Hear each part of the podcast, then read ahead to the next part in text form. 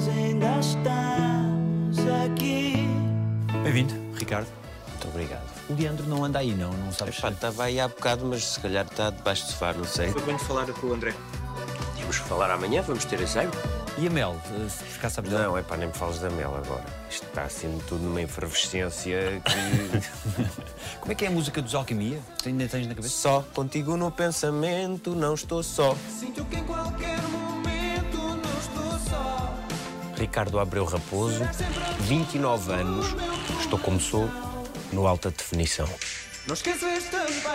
Há uma imagem no final das gravações em que tu és abraçado e distribuis abraços por todos, que é bastante marcante. Sim, para mim o abraço tem uma conotação inexplicavelmente eh, mágica na vida, na profissão, em tudo. É um carinho especial que eu senti para a personagem e para o Ricardo, assim como senti quando cheguei aqui. Não é? Foi muito aconchegante eh, ver os olhos complacentes das pessoas. Foi bom ver que as pessoas olhavam para mim e tinham a necessidade de abraçar a minha mãe. Via-se no olhar. E nessa impossibilidade abraçavam-me a mim, claro. Hoje eu vendo abraços nesta rua. E em troca eu quero o teu sorriso. Nós fomos lá e ela, pronto, estava muito sedada, mas conseguiu tirar a máscara e só dizermos "Am- amo-vos muito, beijinhos, amo-vos. E pôs a máscara outra vez, foram as palavras finais. O que é que tu crees que na tua vida para ti é inato e o que é que é fruto da convivência que tiveste desde miúdo? A abordagem que nós sempre tivemos, eu e o meu irmão, a este mundo foi quase inata, porque nós nascemos nisto. É a nossa vida. Mesmo que nós não tivéssemos depois apetências ou qualidades para este mundo, nós já estaríamos abordados por ele. Tinham caído no caldeirão. Exatamente, caído no caldeirão. Tínhamos todas as vivências necessárias para podermos depois seguir este rumo. Portanto, o inato e depois o que se trabalha são duas coisas que se complementam, não é? E acho que isso foi natural. Eu ia para o teatro com os meus pais sempre, sempre que, que podia. O meu irmão era mais recatado, mas eu sempre estive lá e eu acho que bebi muito dessa maneira, de ver tudo o que os meus pais faziam, de apreciar a arte deles e de dizer: Olha, pai, hoje não disseste esta frase como era suposto. eu é que os criticava a eles. Eu, desde sempre que faço palhaçadas, com 5 anos via filmes do Fred Astaire, punha os sapatos de sapateado, punha fatos e vestidos da minha mãe, do meu pai, fazia revistas inteiras com o João Baião quando ele ia lá à casa. Tínhamos assim um arco na entrada com um degrauzinho e passagens de corredor.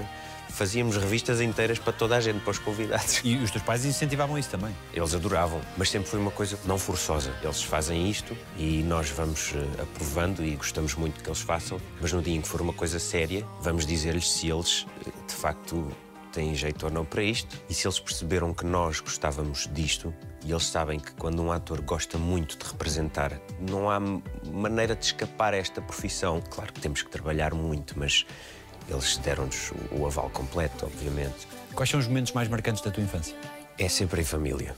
Férias, fosse onde fosse, Portugal, estrangeiro, trabalho dos meus pais, porque eles sempre fizeram muita digressão. Essa magia de estar com os meus pais, onde quer que fosse, de repente tornavam-se crianças connosco e, e corriam connosco e jogavam à bola. Ah, e éramos quatro amigos, sempre fomos quatro amigos acima de tudo. Esse gosto pela vida que os teus pais mostravam, viviam e vos incutiam era bastante norteador para vocês, no sentido em que a vida é para viver, para aproveitar os momentos, tudo isso. Sim, sim, isso é a base da educação, é essa, não é? Cada um rege-se pela educação que os seus pais lhe deram.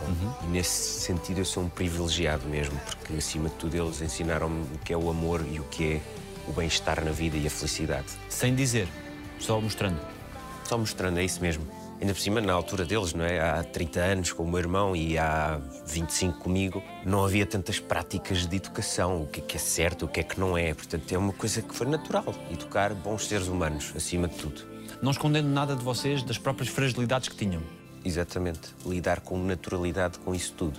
E acho que é assim que nós nos preparamos para a vida. Lidar com naturalidade com a alegria, mas lidar com naturalidade com a tristeza. Os momentos tristes são para ser assumidos. E assim vivemos-los eh, de uma maneira mais serena. Qual é o momento mais decisivo da tua infância e início da adolescência? Há uma que é naturalmente marcante, que foi quando os meus pais se separaram e viemos para Lisboa. Viemos do Cartaz, porque eu praticamente nasci no Cartaz, no campo, e vim com 14 anos para Lisboa, para o Chapitão, estudar. E esse momento foi marcante, porque foi a separação dos meus pais e ao mesmo tempo a minha separação da minha vida, dos meus amigos. E esse momento foi, foi muito marcante para mim. Acho que a pessoa que me agarrou mais nesse, nessa fase foi a pessoa mais lúcida nesse momento, foi o Miguel. E por isso é que é das pessoas que eu mais amo nesta vida e pronto, sei que vou amar para sempre, não é? É garantido. Ah, porque é uma pessoa de uma sensibilidade tremenda e agarrou-me, agarrou a minha mãe, agarrou o meu pai. Foi ele ali, o chefe da família, durante uns bons tempos. O que é que um puto de 14 anos precisava de ouvir nessa altura? Que o irmão lhe dizia? Um puto de 14 anos precisava de ouvir que estava tudo bem. Acho que era isso, basicamente. Porque um puto de 14 anos que tem namoros e acaba um namoro é o, é o fim do mundo, não é aos 14 anos. Portanto, o que é que ele há de pensar do fim de um casamento de 23 anos? É, é capaz de ser dose. E nesse sentido eu refugiei-me um pouco na minha música. Eu tornei-me um adolescente que, em vez de sair à, à noite, Uh, ainda por cima estava em Lisboa, não é? Nesta urbe cheia de, de sítios bonitos para se visitar à noite. Via a minha mãe e o meu irmão a irem praticamente dia sim, dia não, saírem neste escape deles para afogarem as mágoas e eu, uh, o meu escape foi mesmo pôr-me ao piano e ao computador praticamente todas as noites a compor e a escrever para mim. Exorcizados. Exorcizar isso, exatamente. E passados dois anos, com 16, foi quando comecei a namorar com a Rita, foi o meu grande outro escape e o principal escape da minha vida, porque desde aí até então passaram-se 12 anos, a Rita é a minha melhor amiga.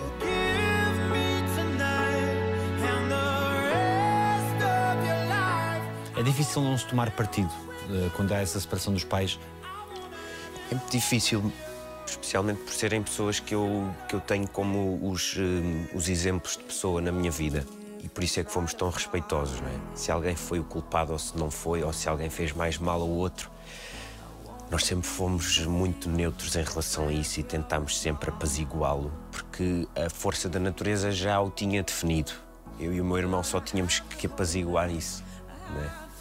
Porque senão, para, para que é que estamos cá neste mundo, é? se não para apaziguar as, as maldades e as dores? Percebem-se melhor os pais depois de ser pai? Ah, pá, completamente. Completamente. Todas as coisas que eu odiava que os meus pais fizessem, eu, eu pedi-lhes imensa desculpa. Desculpem por eu ter dito que não me largavam ou que se preocupavam demasiado. Acima de tudo, tenho uma percepção do que é que está errado e o que é que está certo fazer enquanto pai, porque as crianças não podem estar erradas. Nasceram há meia dúzia de dias. Se estão erradas é porque estão a aprender. Ainda há uns dias eles estavam a brincar com agressividade e partiram umas coisas de loiça. E eu sentei-os e disse-lhes: Meninos, vocês têm que parar de brincar com agressividade. Vocês não podem ser assim. Porquê é que vocês são assim? E o mais pequenino, depois de uma pausa, o Noah, com 4 anos, disse: Pai, porque somos bebés e, e eu perco os argumentos todos, não é? O que é que eu vou dizer a um menino que me diz porque somos bebés? Exatamente, filho, tu és bebê, desculpa. E tu te lembras de alguma coisa que tenhas feito e que tenha merecido uma conversa? Uma vez dei uma bolada na mão do meu pai com charutos, caíram todos ao chão. Para ele foi, foi terrível, os meus charutos cubanos. E até hoje ele fala-me que está arrependido de ter ralhado comigo nesse dia. Mas assim, conversas sérias. Se calhar na minha adolescência, quando me esqueci uma ou outras vezes de, de lhes ligar, especialmente a minha mãe. Minha mãe, que é esta pessoa que, que, que cuidava tão bem da família e que, que, a primeira coisa em que pensava era a família e ligar a todos, todos os dias. Eu nunca fui uma pessoa de estar permanentemente em contacto com a família, ou pelo menos não estar preocupado com isso, quando não tenho o telefone ao pé, por exemplo. E a minha mãe chegou a dizer-me, quando eu estava no Porto Santo, e só lhe ligava muito de vez em quando: Filho, sabes que tens família, não sabes? Nós estamos aqui e foi mero esquecimento. Mas essa, essa é daquelas que me, que me batem porque são questões mais, mais pessoais, mais sensoriais do que propriamente partir um jarro ou um charuto. O que é que a vida te ensinou no momento em que te tornaste pai? Nós temos que ter um propósito muito grande para estar cá. Porque se pomos duas pessoas neste mundo, temos que perceber porque é que as trouxemos cá, porque elas não são as culpadas, obviamente somos nós. Porquê é que estamos cá? Qual é o teu propósito? O meu propósito, e acho que o propósito de toda a gente nesta vida deve ser o de ser feliz. Acho que tem que ser o objetivo número um, felicidade. Porque não sabemos se há outra vida, só há esta. E acima de tudo temos mesmo que ser felizes. E depois temos que praticar o bem. Porque felicidade sem praticar o bem não, não, não faz sentido nenhum, não é? Ainda por cima com o estado em que isto tudo está e, e o planeta, e acho que temos mesmo que, que, olhar ao nosso redor e perceber que o nosso planeta tem que ser cuidado e temos que passar essa mensagem aos nossos filhos. Essa visão de que isto não é para ser muito levado a sério, é para sermos felizes, sermos bons e tentarmos, dentro das nossas possibilidades, praticar o bem. Tu ficaste com a organização e preocupação da tua mãe ou com o despiste do teu pai? Fiquei com o melhor dos dois mundos. Não quero armar-me um bocadinho, mas uh, acho que a minha mãe ter esta preocupação, esta organização, esta generosidade de, de, pensar no outro e depois ter o meu pai que se dá bem com toda a gente, ter a calma da vida, de estar tudo bem, mesmo quando está mal, resolve-se. Eu acho que a junção disto tudo é formidável. E os atrasos do meu pai e o despiste é completamente um trauma para mim e para o Miguel. Portanto, o facto dele ser assim. Em que episódios? Todos os dias, quando era criança. Eu esperava uma hora por dia lá no café ao pé da escola que me viessem buscar. Mas não há nada a fazer em relação a esse esquecimento. Já é uma coisa que é assumida. É assumidíssima. E nós tivemos que nos conformar com isso e não levar isso nunca a peito, porque há coisas mais importantes, então sempre conseguimos desculpar esse lado. E apesar de tudo, o Miguel sofreu mais que ficou em cima do carro, não é? Sim, sofreu, não sabendo, coitado, era um recém-nascido, mas uh, ficou na mielhada e quase que não havia Miguel hoje.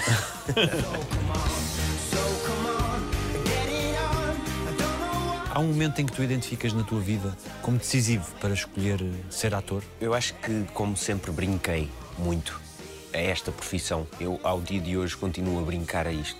Mas não é no mau sentido. Uhum. Eu levo muito a sério e faço com o maior brilho possível o meu trabalho. Mas se nunca tivermos que fazer fretes na vida, na nossa profissão, nunca teremos que trabalhar, não é? Uma frase dita.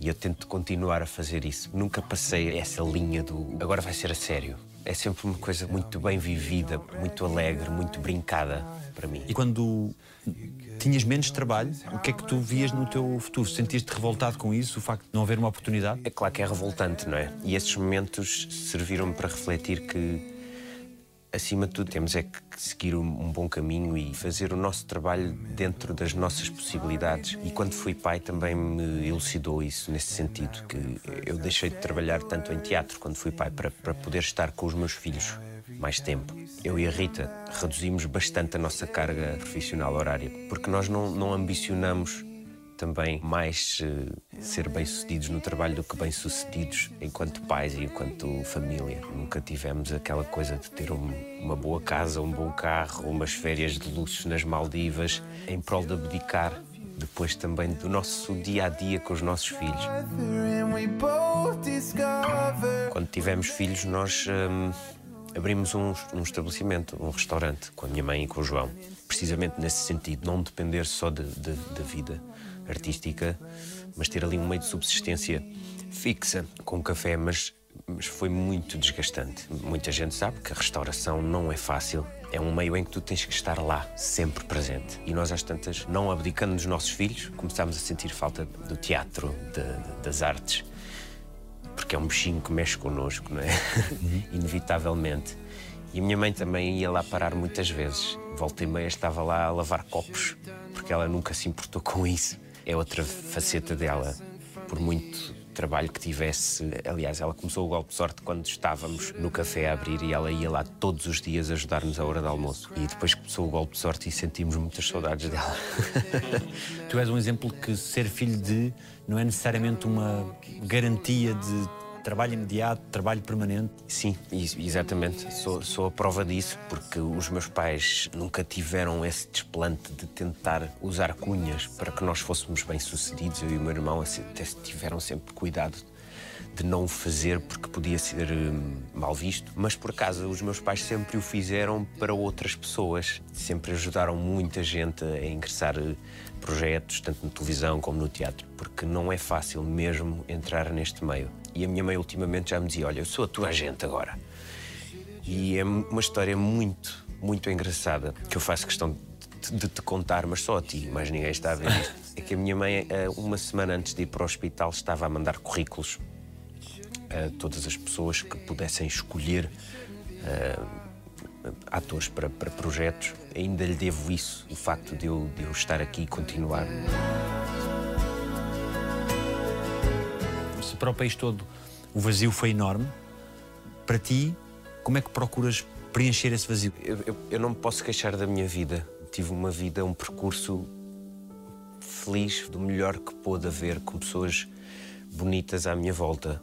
E se me dizes o que é que é uma tragédia numa vida, neste caso foi isto. Foi a verdadeira tragédia da, da minha vida e da, da, minha família. Não há palavras que consigam descrever, para já, a dor nos 13 dias de angústia que tivemos desde o momento em que a minha mãe foi para o hospital e que hum, nós deixávamos os nossos filhos na escola e íamos para o hospital todos os dias.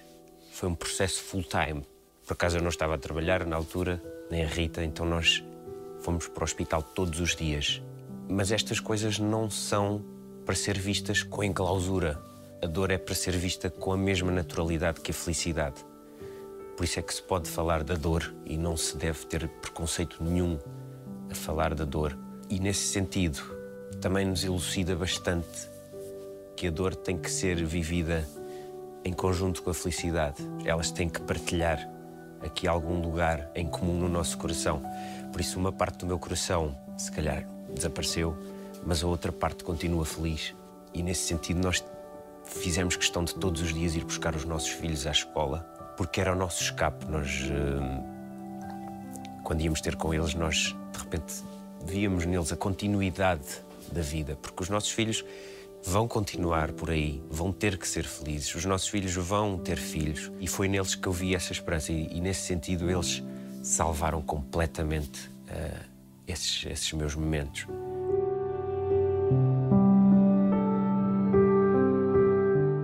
Quando estamos nestes momentos frágeis, uh, costuma acontecer muita culpa do que é que não fizemos. E eu sinto completamente uma vida ao lado da minha mãe concretizadíssima. E mesmo nestes momentos de, de aflição, sinto que, que estive com ela, sabes? E li-lhe um livro nestas duas semanas no hospital, na íntegra. Que livro? Uh, no Teu Deserto, do Miguel Sousa Tavares. Cantámos-lhe canções, dissemos-lhe muita poesia.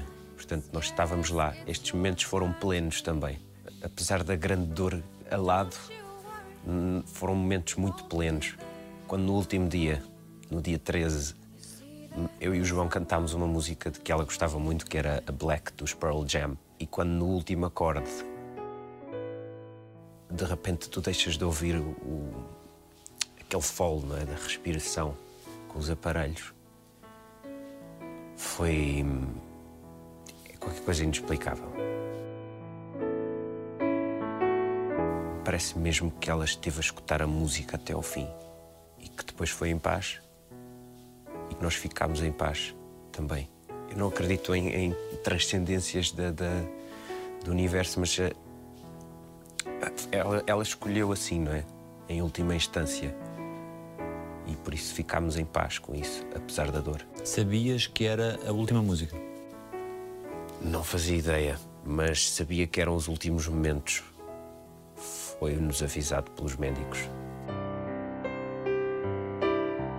o livro que li, os poemas, o João a tocar guitarra, a Rita a cantar, eu a cantar, foi sempre para ela estar no melhor do seu conforto, estivesse onde estivesse. No fundo, ela estava viva, apesar do, do coma. Portanto, ela estava ali a respirar e era só o que nos interessava. Era que ela estivesse bem onde quer que estivesse. No hospital, ela nunca esteve consciente contigo? Esteve, sim. Esteve. Ela teve o derrame do aneurisma foi operada duas vezes, porque a primeira não, não correu bem, a segunda correu bem. Depois, eh, a seguir à segunda operação, eu estava lá com o Miguel e com o João e ela pediu para entrarem os filhos. E a, a doutora disse: Mas cuidado, porque se virem as máquinas a começarem a subir os níveis, eu vou-vos pedir que se retirem. E eu e Miguel dissemos: Não, não, então não queremos entrar. E a senhora só disse, a médica: Vão entrar, vão, porque foi a vossa mãe que pediu para vocês entrarem. E então nós fomos lá e ela, pronto, estava muito sedada, mas conseguiu tirar a máscara e só dizermos: Amo-vos muito, beijinhos, amo-vos. E pôs a máscara outra vez. E foi isso, foram as palavras finais. Nesses momentos em que estás a viver isso, há esperança permanente?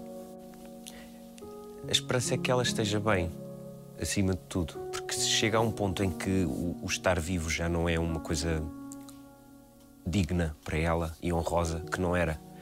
Que nós sabíamos que ela não quereria nunca sobreviver de uma maneira em que não pudesse ser o que era. Nós sabíamos que o que ela queria mesmo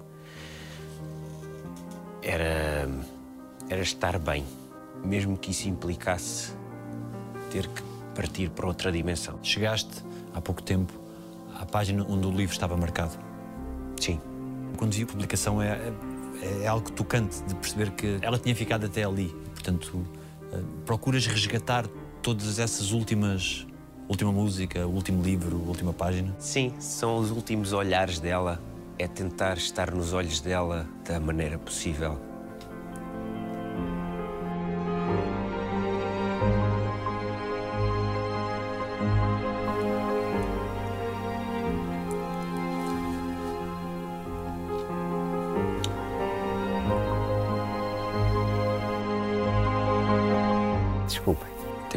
Choro com naturalidade também. Não esconder. Deve-se chorar com naturalidade. Deve-se sentir o luto com naturalidade. Eu, pessoalmente, choro praticamente todos os dias. Às vezes nem a Rita quer mostrar os meus momentos de mágoa, mas devemos assumir isso, não é? Devemos assumir que o choro é igual ao riso no que toca à espontaneidade das pessoas. Mas eh, voltando a isso do último livro, é tentar eh, resgatar o que ela poderá ter sentido ou, ou pelo que ela poderá ter passado, eh, como um, uma memória, como um escape do que ela viveu nos últimos momentos e tentar perceber a cabeça dela quando estava a passar por esses momentos. Isso mantém-la viva de alguma forma em ti? Sim, se bem que a memória dela vai ser sempre mantida, não é? E somos estes privilegiados de ter muitas memórias dela mesmo para depois eu mostrar aos meus filhos. Para que eles não se esqueçam, eu faço questão que eles não se esqueçam da avó João, porque eles tiveram a avó mais tremenda à face da terra, uma força da natureza que é difícil de explicar. Como é que disseste aos teus filhos? Tive que dizer, após muitas conversas com especialistas e recorremos mesmo a muita gente, tivemos que explicar a verdade. Fantasiámos um pouco mais, não é? Mas tivemos que lhes explicar porque podia fazer-lhes confusão eles não perceberem que, que a avó saiu daqui, não é? Que foi para outro sítio, mas começarem a perceber o que é que é a palavra morrer vai torná-los eh, mais fortes no futuro. Porque se eles de repente, só com 15 anos, se apercebem da dimensão dessa palavra, eles podem passar pior do que agora.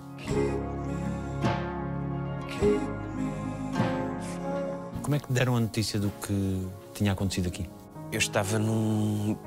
Estava num ensaio. Primeiro foi o Gonçalo, meu primo, que me ligou, depois a Rita. E disseram que a minha mãe tinha ido para o hospital, mas não pintaram a coisa como ela era. Despreocuparam-me bastante. E depois, quando o João me liga dizer que ela tinha um derrame, mas que não era nada de grave, estava tudo bem, só que de repente cai-lhe tudo e ele começa a chorar ao telefone. Mas diz: isto, isto é só nervos, não se preocupa, isto é só nervos, está tudo bem. Eu não estava a perceber o que estava a passar. A Rita começou a chorar e eu nem percebi porque é que ela estava a chorar se o João me estava a dizer que estava tudo bem, para não nos preocuparmos. Eu tive que ir ver o que é um derrame, na altura nem me ocorria o que é que era isso. Mas é tudo muito, muito confuso. Estes momentos são mesmo, mesmo complicados. E o teu primeiro impulso foi ir para o hospital? Sim, foi estar o mais perto dela possível, né? Mas para ela, para lhe dar força. Eu queria só dar todo o meu corpo, toda a minha energia a ela para, para que ela estivesse bem. Era só, só esse o meu pensamento. E ampararem-se uns aos outros? Tu, o teu irmão? Sim, completamente. Eu, o meu irmão, o João, a Rita. Nós, eh, nestas duas semanas de angústia, íamos parar sempre à minha casa ao fim do dia, eh, à noite. Ficávamos lá, eu e a Rita cozinhávamos para todos, porque as pessoas esquecem-se que têm que comer e tu, a Rita, lá punha o papel de cozinheira e fazia uma sopa ou uma feijoada para todos, para nós nos eh, consolarmos à noite e estarmos juntos. Mas isso foi tão importante, nós estarmos juntos. Há momentos em que tu acordas e ela ainda está viva? O pior é lembrar-me que ela não está viva, porque quando eu não me lembro que ela não está viva, parece que está. E essa é a magia, às vezes, de, da vida. É não pensarmos muito nas coisas. E ela continua nas nossas memórias. Às vezes cai-me a ficha e continua a cair, e eu acho que vai cair para sempre a ficha de que ela já cá não está presencialmente. Surpreendeu-te a reação do país? Não me deveria surpreender face ao ser humano de que estamos a falar, mas ainda assim continua sempre a surpreender-me bastante, mas foi merecido e, e, a minha angústia de não poder ter estado lá, porque pronto, o Miguel tinha Covid e eu, eu e Rita ficámos em isolamento, foi muito grande. Acima de tudo, eu queria ter estado lá para, para abraçar as pessoas, uh, que foi o que o João fez. E o João faz questão de, de dizer isto, ele, ele ficou a abraçar cada pessoa, porque seria o que a minha mãe faria e mostrar às pessoas que nós estamos bem. E agradecer a toda a gente, acima de tudo, o facto de, de estarem lá todas presentes.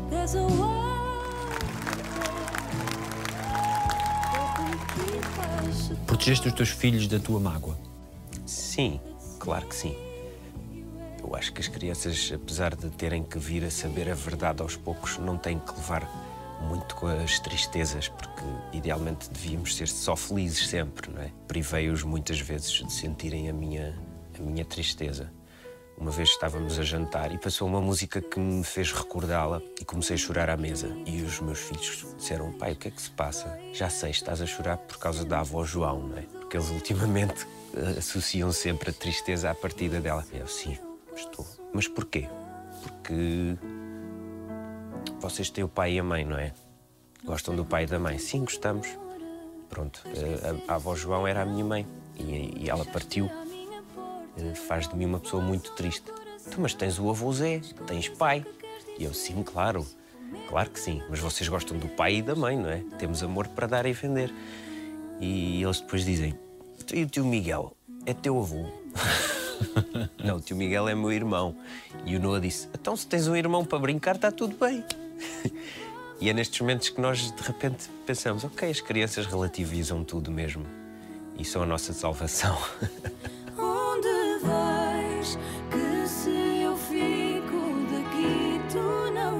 Para eles, o pai é quem? A fortaleza, a autoridade, o palhacinho que foi em miúdo? Eu espero que o pai seja, de uma maneira não forçosa, um exemplo. O pai e a mãe, porque nós dividimos tudo em casa. Eu cozinho, a Rita cozinha, nós brincamos, fazemos os dois de tudo lá em casa. Ainda ontem estivemos a brincar às almofadas durante duas horas, os quatro. E a seguir tenho que os mandar ir lavar os dentes, sim. E eles têm que sentir essa voz da razão. E espero sempre que eles perguntem porquê. E já lhes disse isto, vocês podem sempre perguntar porquê. Porque tem que haver sempre justificação. Não é porque sim. O que é que aprendes com eles? Tudo.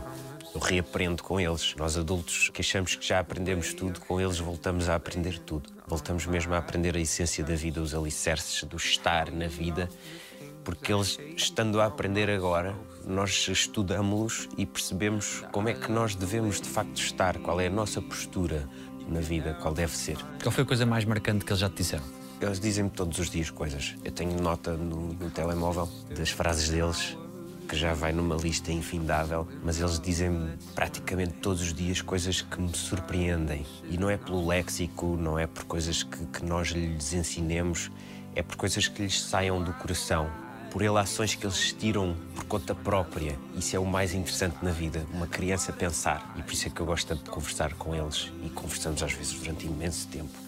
Eles adoram conversar. Eu primo para que eles sejam boas pessoas e que tentem fazer dentro do possível, dentro do, do seu alcance, o seu papel de boas ações. Porque senão, para que é que estamos aqui? se não for para, para nos ajudarmos, para nos entreajudarmos. É assim que eu penso, é assim que eu devo acreditar e é assim que eu incuto aos meus filhos. Sermos boas pessoas acima de tudo. E acho que o resto vai, à partida, correr bem. Eles encararam bem a chegada de uma tia mais nova? Encararam super bem, apesar de que nós não rotularmos uh, a coisa assim. Nós, é a lua. Quando eu lhes disse há pouco tempo que era minha irmã, riram-se desalmadamente. A lua, mas espera, ela tem a nossa idade, ela é tua irmã. Começaram-se a rir, a rir. Eu, pois, filhos, não é preciso pensarem nisso. Se ela é minha irmã, se é a vossa tia. É a lua, é a nossa bebê, é da nossa família e só temos que a amar muito. Portanto, eles ainda nem percebem muito bem Uh, o que é que é ela ser tia deles. Nem eu percebo. Nem o meu pai. O meu pai. Espera, a Lu é o que a tia?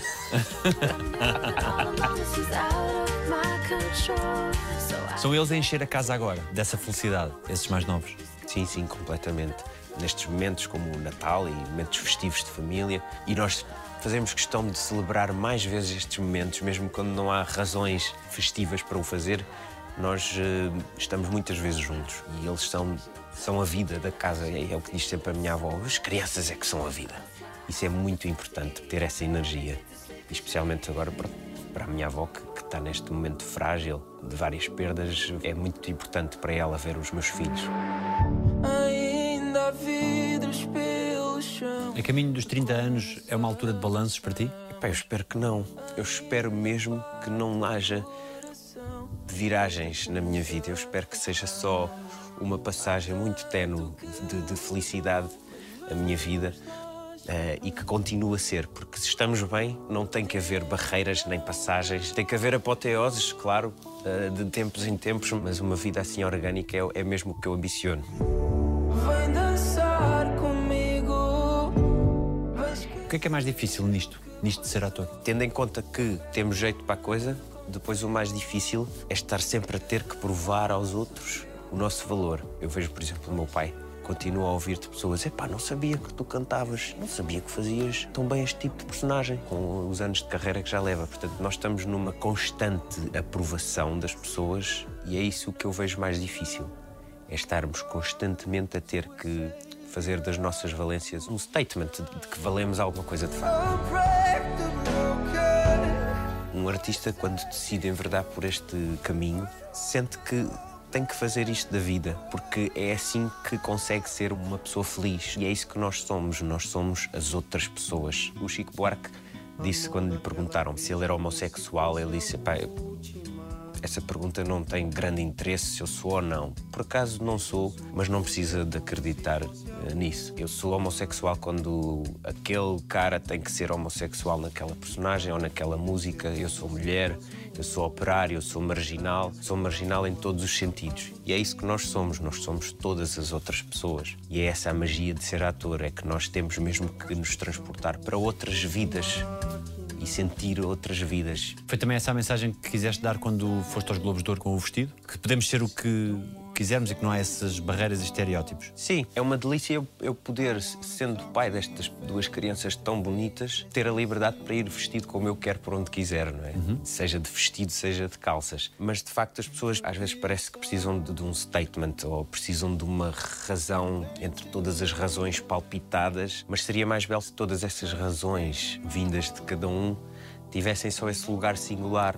A poesia do que eu tenho vestido ser mil e uma razões. Mas já que é um statement, e eu sei que tem que ser um statement nos tempos que vivemos, aproveito para dizer que eu, eu sinto-me no dever de, de empoderar as minorias e sinto-me no dever de promover a emancipação deste homem moderno numa sociedade moderna que ainda não está bem definida. Mas se essa sociedade se desencobrir, posso dizer que fui assim vestido só porque me achava giro e me apeteceu, sim. Queríamos oferecer este prémio à nossa avó, mãe da nossa mãe. Vivam as mães guerreiras e os pais guerreiros. Obrigado. Que é que as pessoas te dizem sobre o humor amor? Epá, só tenho ouvido elogios. Mesmo tendo vindo aqui destabilizar aqui o par romântico, não é? Ah, não, nas redes sociais sou um homem terrível que veio desfazer este amor perfeito da Mel e do Leandro. Mas eu acho que muita graça a isso. As pessoas levam muito a sério. Levam tão a sério que falam como se nós fôssemos as personagens, não é? Eu gosto dela, tu gostas dela, não é? Mas vamos enterrar isto aqui de uma vez por todas. Ela não é minha, ela não é tua, ela não é de ninguém. Como é que o elenco superou a perda do Rogério? Foram momentos complicados aqui no estúdio. Quando principalmente a câmara diz a ação e nós temos que estar noutra, não é? Temos que, que rir ou que chorar, mas temos que estar numa concentração e foi complicado, foi complicado. Sentiu-se de facto esse vazio. Como é que tu lidaste com isso, tendo sido ele uma das pessoas que mais te apoiou quando entraste, não é? Há um, há um abraço que ele te dá. Sim, há um abraço e há esse abraço desde, desde sempre. Como sou filho de atores, muita gente me diz que me conhece desde pequeno. E há esse abraço de compaixão e de, de força que foi muito, muito importante. Foi no primeiro dia de. No meu primeiríssimo dia, sim. O Rogério como no braço e tínhamos que ir para decor, estávamos exteriores e fomos de braço dado o tempo todo a falar. Com naturalidade ele falou da minha mãe, porque é assim que tem que ser, não é? É rara a pessoa que não diz que, que a minha mãe lhe fez isto ou aquilo de, de bondade. E eu penso, como é que ela conseguiu passar por tanta gente e semear em tanta gente o bem e ter uma história com cada pessoa que me vem contar e ainda assim ter tempo para o final do dia ligar à minha avó, a mim ao Miguel, ainda ir à lavandaria lavar o chão e pôr, repor moedas, lavar copos no café e trabalhar 12 horas por dia às vezes, que é o que a nossa profissão exige quando se faz televisão e teatro, é, é de louvar. O que é que ela acharia do teu desempenho aqui no Humor Amor? Tenho a certeza absoluta que ela iria dizer que eu estou fantástico, maravilhoso, mesmo que eu estivesse assim a coisa mais tremenda à face da terra. Quando precisares de mim, eu estou cá do lado de fora da bolha, para ti. Sentes que aquilo que construíste e o que foste fazendo em diferentes registros, na música, na, na representação, impressionou os teus? Sim, e, e, eles são a minha fonte de orgulho. Se os meus me dizem que, que, está bem, eu tenho esse projeto ganho para a minha concretização pessoal. O que é que a Rita trouxe à tua vida? Trouxe a definição da minha pessoa enquanto homem. A Rita foi a pessoa a quem eu devo tudo, tudo, tudo o que sou hoje, a partir de, de certa altura, não é? Quando nos despegamos da, da nossa casa, da nossa família. A Rita é a pessoa que me segura todos os dias e que eu penso segurar também. E somos, de facto, os melhores amigos. És de grandes gestos românticos ou não? Sou. Quando é que te esmeraste assim mesmo à sério? M músicas? Fortíssimo. Fortíssimo. Uma música é a coisa mais forte, pá, romântico. Houve um dia que nos chateámos e ela foi trabalhar e eu fui para o computador compor uma música e editei, gravei a voz e quando ela chegou a casa, passado duas horas, tinha um pedido de desculpa em música. E o refrão era Desculpa, Rita. e que já fica gravada, dá, dá para usar depois. Exatamente. Várias vezes. Qualquer coisinha ponho esse, essa música a tocar. Maior agradecimento que tenho que fazer à Rita, para mim, eh, a Rita foi uma heroína. E todas as mulheres são, para mim, a mulher é, é o ser mais espetacular à face da Terra. Foi estes dois filhos que ela me deu e os nove meses que ela teve que aguentar ali, que os homens acho que não fazem ideia do que é. É esse o meu maior agradecimento à Rita e vai ser para sempre, estes dois filhos. O momento do nascimento deles foi marcante para ti? Foi marcante porque eu estava a fazer o Tarzan com o Filipe Laféria e tinha cinco sessões nesse dia. A cada final de sessão eu vinha a correr para a maternidade. Portanto, aí à partida já é marcante, não é? Porque eu vinha quase todo pintado e quase de, de, de figurino. Tarzan, está aqui o seu filho. Tarzan, está aqui o seu filho. Veio numa liana. E à terceira, ao fim da terceira sessão, cheguei e a Rita estava a cinco minutos de ir para cesariana, ao fim de 25 horas de trabalho de parto. Porque o Matias estava agarrado à liana e teve que ser, teve que ser cesariana mas foi fantástico ter podido chegar lá. A Rita estar com aquela figura de quem está há 24 horas a respirar e a bater com a cabeça nas paredes, porque a Rita depois não diz que está em agonia e ter que esperar, ter que esperar lá fora, porque ainda não era possível no hospital público o pai assistir ao parto, como Noah já foi. Foi angustiante, mas é, é uma coisa quer dizer, pegar naquela coisa frágil e perceber que é nossa, se bem que não é nossa porque é do mundo, é qualquer coisa de. Não há palavras. Alguém te deve um pedido de desculpas? Não. Eu consigo desculpar muito bem toda a gente. qualquer forma, se, se, a pessoa me deve um pedido de desculpas, eu tento ter em consideração que isso um dia pode vir a acontecer. Até lá não tenho em consideração essa pessoa como se calhar tenho outras que não me devem um pedido de desculpas, mas sei que ela pode estar ali, mas de desculpas para mim é uma coisa desinteressante. Eu acho que nós devíamos tentar sempre desculpar os outros acima de tudo, ao invés de tentarmos uh, que os outros nos peçam desculpa a nós. E tu pediste desculpa a todas as pessoas a quem querias pedir? Eu penso que sim, até porque eu às vezes acho que peço desculpa a mais, porque eu entro num sítio e digo peço desculpa, queria um café. Aproveito para estar aqui para dizer se alguém acha que eu tenho que pedir desculpa, agora. por favor, fale comigo, mande uma mensagem que eu vejo, porque não quero mesmo nada faltar para, para com alguém. Quando foi a última vez que tiveste sorte? Tenho sorte todos os dias. Assim que acordo, sou um sortudo por, por ter os filhos que tenho por ter a vida que tenho, a mulher que tenho, a família. Portanto, a última vez que tive sorte é capaz de ter sido há um segundo atrás, porque recorro muito a isso. A sorte que nós temos é, é o que nos alimenta também. Se te fosse garantida uma resposta a uma qualquer pergunta tua, o que é que tu quererias mesmo saber? Como é que nós vamos uh, fazer com que este mundo não caia nas desgraças de, dos seres humanos que o estragam, que são de facto as pessoas que podem mudar isto e que ainda não estão a mudar. No que diz respeito às alterações climáticas e tudo isso. Isso, isso neste momento, para mim, é o que mais me assusta. Porque as relações humanas são coisas que nós uh, resolvemos entre nós. O planeta é, é urgente ser salvo e eu gostava mesmo de saber a resposta porque parece que não, não estão a dar por outros interesses quem manda nisto e era urgente. A que ano voltarias, se pudesses? Se pudesse, voltaria só um bocadinho atrás, mesmo que não pudesse mudar o, o percurso do, do, da natureza. perguntar à minha mãe se estava tudo bem se fiz tudo bem com ela. É uma pergunta que te assalta? Acho que assalta sempre um bocadinho, porque nós só queremos ficar com a nossa com a nossa imagem e integridade limpas, não é? Para toda a gente. Portanto, era só isso que eu queria da parte dela, claro.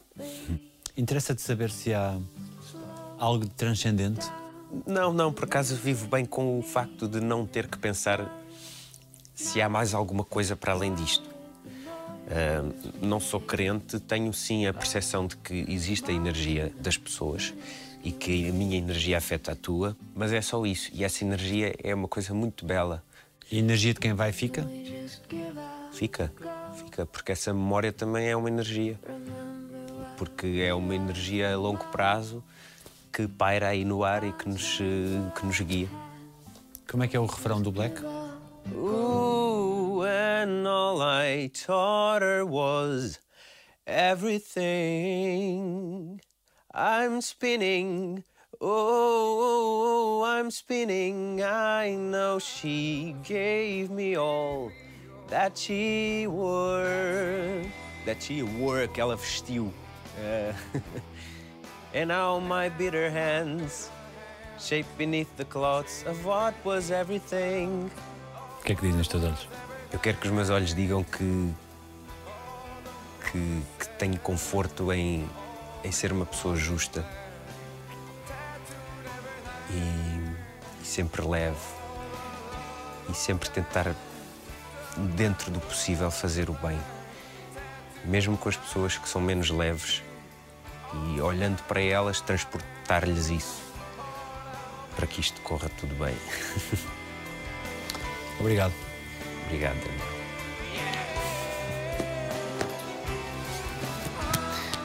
Olha, parabéns pela tua sensibilidade para já com os profissionais desta área, que não é nada fácil. Tens essa sensibilidade e esse respeito. E, pá, e acima de tudo pelas tuas, pelas tuas escolhas. Obrigado. Obrigado.